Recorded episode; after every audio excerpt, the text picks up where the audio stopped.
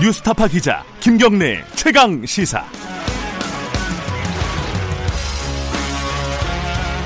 네, 김경래 최강 시사 2부 시작하겠습니다. 말씀드린 대로 어, 오늘 임기 마치는 홍영표 더불어민주당 원내대표 연결해 보겠습니다.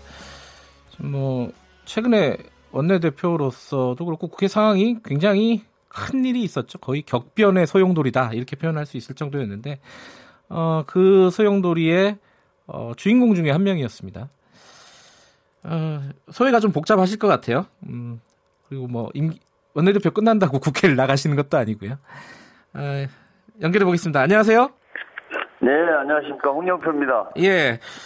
워낙 큰일이 있어가지고요. 그 소외가 좀 남다르실 것 같아요. 뭐 시원하거나 뭐 이런 게 있으십니까? 어떻습니까, 소외가? 그냥 뭐 시원할 따름입니다. 되게 뭐 시원 섭섭하다 그러는데 섭섭한 건 하나도 없고요. 그래요? 네, 그냥 시원합니다. 네.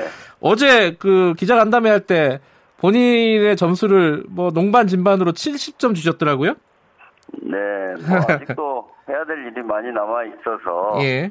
뭐 그렇게밖에 저는 못 줄 것 같습니다. 네. 가장 큰 성과 아, 원내대표로 있을 때 가장 큰 성과를 꼽는다면 뭘까요? 아무래도 이번에 예, 우리 대한민국의 정치의 물줄기를 좀 바꾸고 네. 또 권력기관의 개혁 정말 많은 국민들이 지난 한 20년 넘게 요구해왔던 어, 권력기관의 개혁, 네. 뭐 공수 설치 같은 것을 위한 어, 첫발을 내디뎠다 이런 네. 차원에서 저는 패스트트랙 지정일 것 같습니다. 뭐그 음. 과정이 너무나 힘들고 어, 복잡하고 네. 그래서 어, 정말 이게 과연 이루어질까를 스스로도 몇 번씩 이렇게 음, 에, 생각했던 뭐 그런 일인데요. 네. 아마 패스트트랙 지정이 그랬던 것 같습니다. 그리고 또 여야 간의 그렇게 협상을 통해서 네. 어, 정말 이해관계가 너무나 이렇게 상충되고 예. 어, 그러는데 그걸 이렇게 잘 조율해내서 어, 패스트트랙을 할 수 있었던 것이 예. 그래도 가장 기억에 남을 것 같습니다. 이건 좀 우문이긴 한데 그 네네. 아마 원내대표께서 말씀을 해주실 것 같아요. 이 그 검찰 개혁법하고 선거법하고 같이 올라갔잖아요. 네네네. 둘 중에 홍, 홍 대표께서는 어 뭐가 더 중요하다고 생각하셨습니까? 저는 뭐 같은 비중으로 봤습니다. 음. 우선 이제 선거법은 국회의원들 개개인들의 어떤 이해관계, 각 네. 정당의 어떤 정치적 계산 때문에 네, 에, 이것도 뭐 정말 이야기는 오래 전부터 됐지만 네, 어, 사실 한 걸음도 나가지 못했던 거거든요. 네, 뭐 그랬었고 뭐 또 아시겠지만 공수처법 같은 경우에 네. 적어도 어그 검, 그 사법개혁의 어떤 중요한 어떤 상징처럼 이렇게 되어 있지 않습니까? 네, 어, 그러니까 우리 사회에서 어, 어떤 성역처럼 어떤 비리나 부패를 저질러도 어, 그걸 제대로 수사할 수도 없는 네, 이런 것에 대한 에, 어떤 대안을 국민들이 요구했고 그게 공수처인데 네, 에, 그것도 이제 사실은 반대를 해서 지금까지 제대로 논의조차 국회에서 못했던 거죠. 네. 그런데 이번에 아무튼 공수처법도 어, 신속 처리 법안으로 지정이 돼서 네. 적어도 뭐 저는 뭐 올해 안에 내년 초에는 이게 통과될 수 있다 이렇게 보고 있습니다. 그래서 뭐 이 두 가지만 하더라도 굉장히 큰 어떤 변화를 우리 네. 사회에 가져올 것이다 이렇게 보고 있습니다. 그 패스트 트랙이 올라갔지만은 어, 네네. 뭐 후폭풍은 계속됩니다. 지금 뭐 자유한국당 얘기는 조금 있다 하고요. 일단은 그 검찰 개혁법 관련해 가지고 특히 이제 네. 검경 수사권 조정 네. 문무일 검찰총장이 뭐 사실 강하게 반발하고 있다 이렇게 볼 수 있는 상황이잖아요. 이거 지금 어 패스트트랙에 올린 주인공으로서 장본인으로서 어떻게 생각하십니까 이거? 뭐 이제 검찰로서는 당연히 검찰이 기존에 가지고 있었던 어떤 막강한 권한 네. 이런 것들을 좀 놓치게 되니까 거기에 대해서 뭐 검찰의 수장으로서 당연히 문제 제기를 할 걸로 예상은 했었습니다. 네. 어, 그러나 어, 뭐 다행히 아무튼 패스트트랙으로 이제 올려서 네. 어, 사개특위에서 논의하도록 되어 있으니까 그 과정에 에, 검찰이 참여해서 더 적극적인 어, 어떤 그 주장을 하겠다. 네. 뭐 이렇게 이렇게 정리가 돼가는 것 같아서 저는 뭐 음. 그 정도면 다행이다 이렇게 생각합니다. 그러면 네. 앞으로 국회 논의 과정에서요. 그 검찰의 의견이나 이런 것들이 좀 수용될 가능성이 있는 겁니까? 일부는 저는 있다고 봅니다. 음. 왜 그러냐면 네. 뭐 저희가 신속 처리 법안 지정하는 과정에서 이것을 못하게 하려는 어, 많은 어떤 세력들이 네. 에, 이 세력 또 어떤 개인들과 협상을 하는 과정에서 네. 어, 뭐 약간 음, 그렇게 좀 저희가 보완해야 될 것들도 있다 이렇게 생각을 하고 있습니다. 그렇기 음. 때문에 저는 뭐 큰 어떤 어, 원칙, 큰 방향에서는 아마 변함이 없을 거고요. 네. 어, 그러나 좀, 어, 더 그런 법안의 어떤 완성도랄까요? 이런 것을 높이기 위한 그런 작업들은 얼마든지 논의할 수 있다 저는 이렇게 보고 있습니다. 근데 이 지금 조국 수석 같은 경우에는 어, 검찰총장 우려를 뭐 경청해야 된다. 뭐 이런 어떤 뭐 원칙론적인 얘기를 했는데 네. 여기에 대해서 이제 뭐 사보임 논란의 이제 당사자죠. 이 바른미래당 오신환 의원이 네. 아니 잘못했으면 잘못 만들었으면 사과를 해야지. 어, 이렇게 밀어붙여가지고 이 모양을 만들어 놓고 이게 똥꼬집 뿌리다 이 사단을 만든 거 아니냐 이런 식으로 좀 강하게 비판을 했어요. 그거는 예. 전혀 잘못된, 오신환 의원의 아주 잘못된 판단이고요. 네, 이제 오신환 의원 같은 경우에는 제가 알기로는 이제 공수처법도 찬성을 했었고 네. 검역사건 조정에도 어 이제 주도적인 역할을 해서 예, 저는 그쪽에는 큰 불만이 없는 걸로 압니다. 그런데 어 이제 사실은 선거법을 왜 이렇게 패스트트랙에 올리느냐 네, 이제 이것 때문에 에, 사실 나중에는 어, 전체를 반대하게 됐던 거거든요. 네. 그렇기 때문에 지금 와서 어, 공수처법이나 사개특위에 대해서는 네. 오신환 의원은 말할 자격이 없다고 생각합니다. 음흠. 네, 그래서 그런 그런 어떤 주장 자체가 지금은 정치적으로 네, 방에서 결정된 사항을 자신은 따르지 못하겠다. 어, 이렇게 하면서 네, 이렇게 패스트트랙을 어렵게 만들었거든요. 음. 그리고 패스트트랙 자체가 어, 법안을 통과시킨 것도 아니고 네. 또 문제점이 있으면 계속 논의를 해 나가야 되죠. 네. 어? 근데 그것 자체를 어, 막으려고 그렇게 난리를 피웠던 것 아닙니까? 네. 오히려 어, 오신환 의원은 그런 지적하기 전에 냉정하게 국회의원의 한 사람으로서 반성을 해야 된다고 생각합니다. 예. 네. 근데 선거법도 잠깐 좀 여쭤볼게요. 선거법 네네, 관련해 가지고 지금 어, 의원 정수를 지금 현재 패스트트랙에 올라간 안보다 좀 늘려야 되는 거 아니냐 이런 얘기가 여기저기서 나오고 있는 것 같아요. 박지원 의원도 좀 그러고요. 저는 뭐 사실은 그런 요구를 야당이 계속 해왔습니다. 제가 뭐 그 말씀 드리기 전에 하나만 좀 예. 강조하고 싶은 것은요. 지금 이제 바른미래당에서 일부 의원들이 예. 이 선거법을 왜 신속처리 법안으로 지정하느냐 이렇게 하면서 정말 어, 우리가 어려운 법위를 많이 넘었습니다만은 네. 정말 저는 어이가 없는 게요.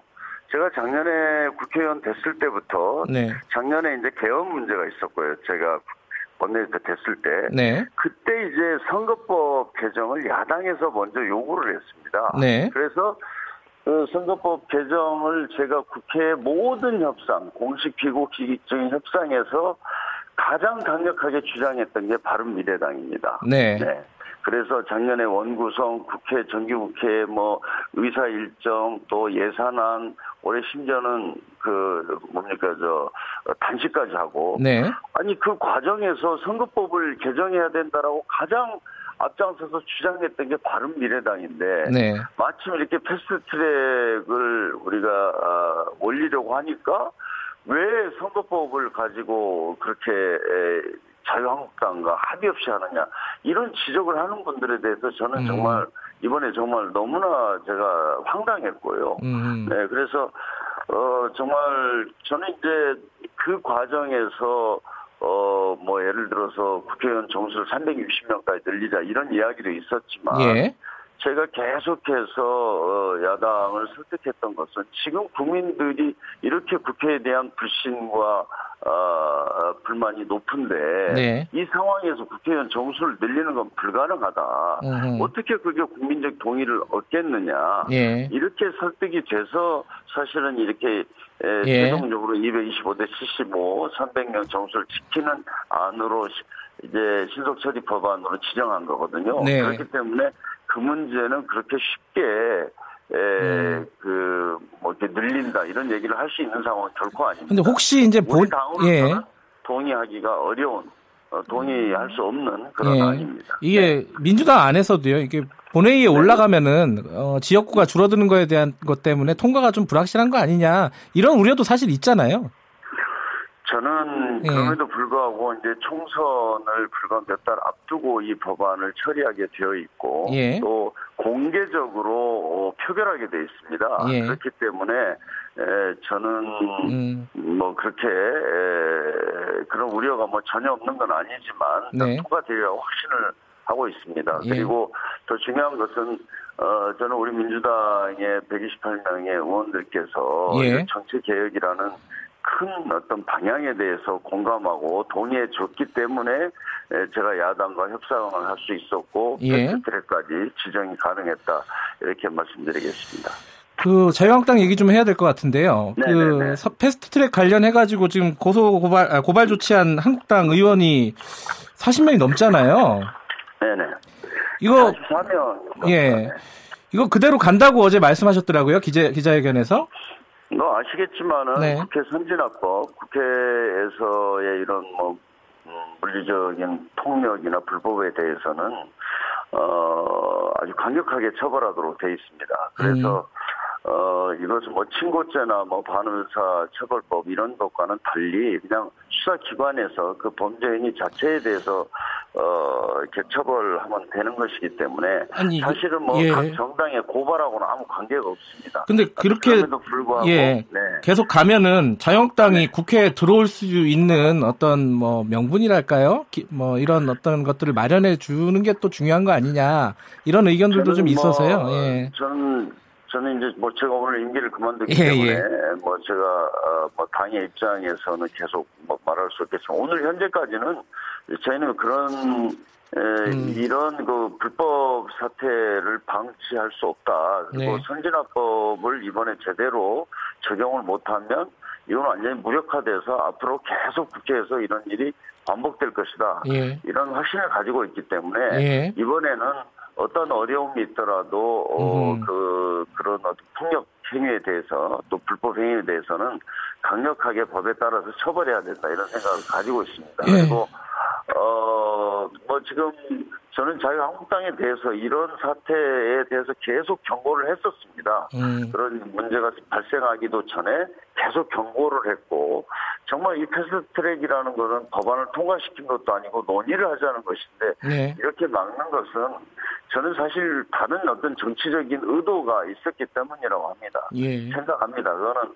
저는 지금 황교안 당대표 체제가 되면서부터 이미 황교안 대표는 어떤 대권 노름을 시작했다. 그래서 음. 국회를 볼모로 해서 네. 이게 극우적인 선동을 하면서 어떤 대권 주자로서 자기 존재감을 보여주는 것.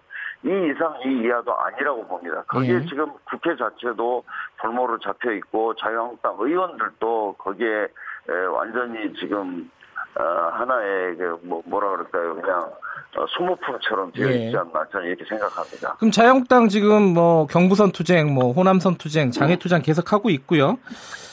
어, 5월 국회도 지금 이 상태로 계속 가게 되는 건가요? 어떻게 보십니까? 전망을? 저는 아마 그 황교안 대표가 이렇게 대권 민생 투쟁이 아니라 대권 투쟁이죠. 네. 이걸 지속하는 한 국회가 정상화되기 어렵다고 봅니다. 그래서 음흠. 저는 사실 나경원 대표라도 어, 국회 정상화를 위해서 노력해야 된다고 생각합니다. 지금 예. 보면 탄력 근로제라든지 뭐 최저임금 제도 개선 이런 것들도 얼마나 지금 현장에서 기다리고 있고 또 네. 어, 노사정 간에 이미 합의도 많이 이루어졌지 않습니까? 네. 이런 기본적인 사항마저도 팽개치고 네. 길거리로 나간다는 것 자체가 이거는 완전히 국회를 진짜 포기하고 네. 뭐 아직 진짜 아직 많이 남은 대권에 눈이 멀어가지고 이렇게 하는 것이라서 저는 용서할 수 없다고 생각합니다. 알겠습니다. 예. 네네네. 그, 어, 청취자분 중에 김미숙 님이 그동안 정말 고생 많으셨다. 아쉽, 아쉽다. 이런 말씀 보내주셨습니다.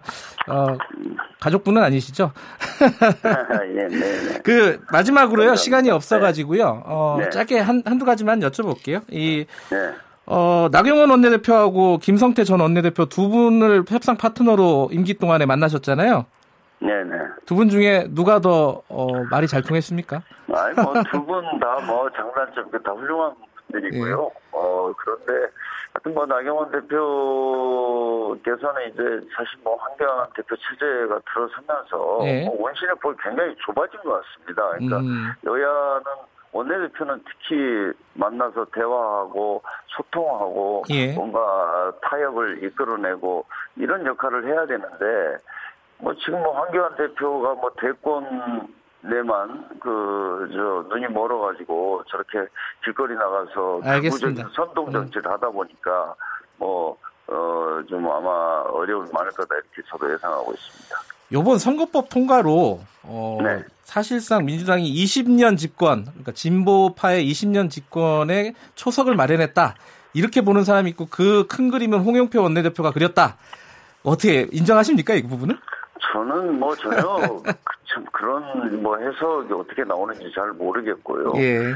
사실 이 선거법 문제는 우리 민주당이 가장 큰 손해를 보게 되어 있습니다. 네. 그러나 어, 한국 정치를 이, 런 상태로 대결과 어떤 대립의 정치를 지속할 수 없다. 예. 어, 그리고 음, 지역구 중심의 지역주의적인 정치 이걸 좀 뛰어넘는 어, 그런 어떤 국회를 만들어야 정말 일하는 국회를 알겠습니다.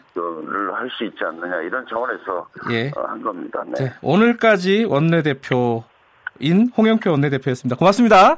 네, 감사합니다. 고생하셨습니다. 예. 네.